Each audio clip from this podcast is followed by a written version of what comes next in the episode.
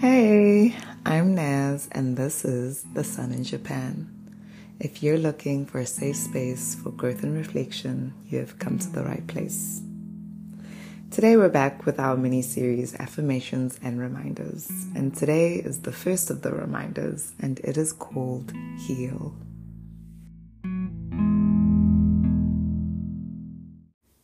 Sometimes we bleed on those who did not wound us, hoping someone will heal us since we did not inflict this pain on ourselves. You may ask yourself why relationships of all kinds are not working out for you. It is because you are expecting others to heal you. All that you need is within you, my love. Take heart and be courageous. Clean the mess others have made within you, not out of spite for them, but out of love for you. That you may stop bleeding that your connections may go beyond the lens of hurt and disappointment.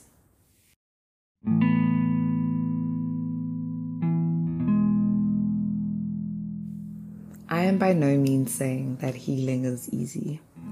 Healing looks different for us all, and it is work.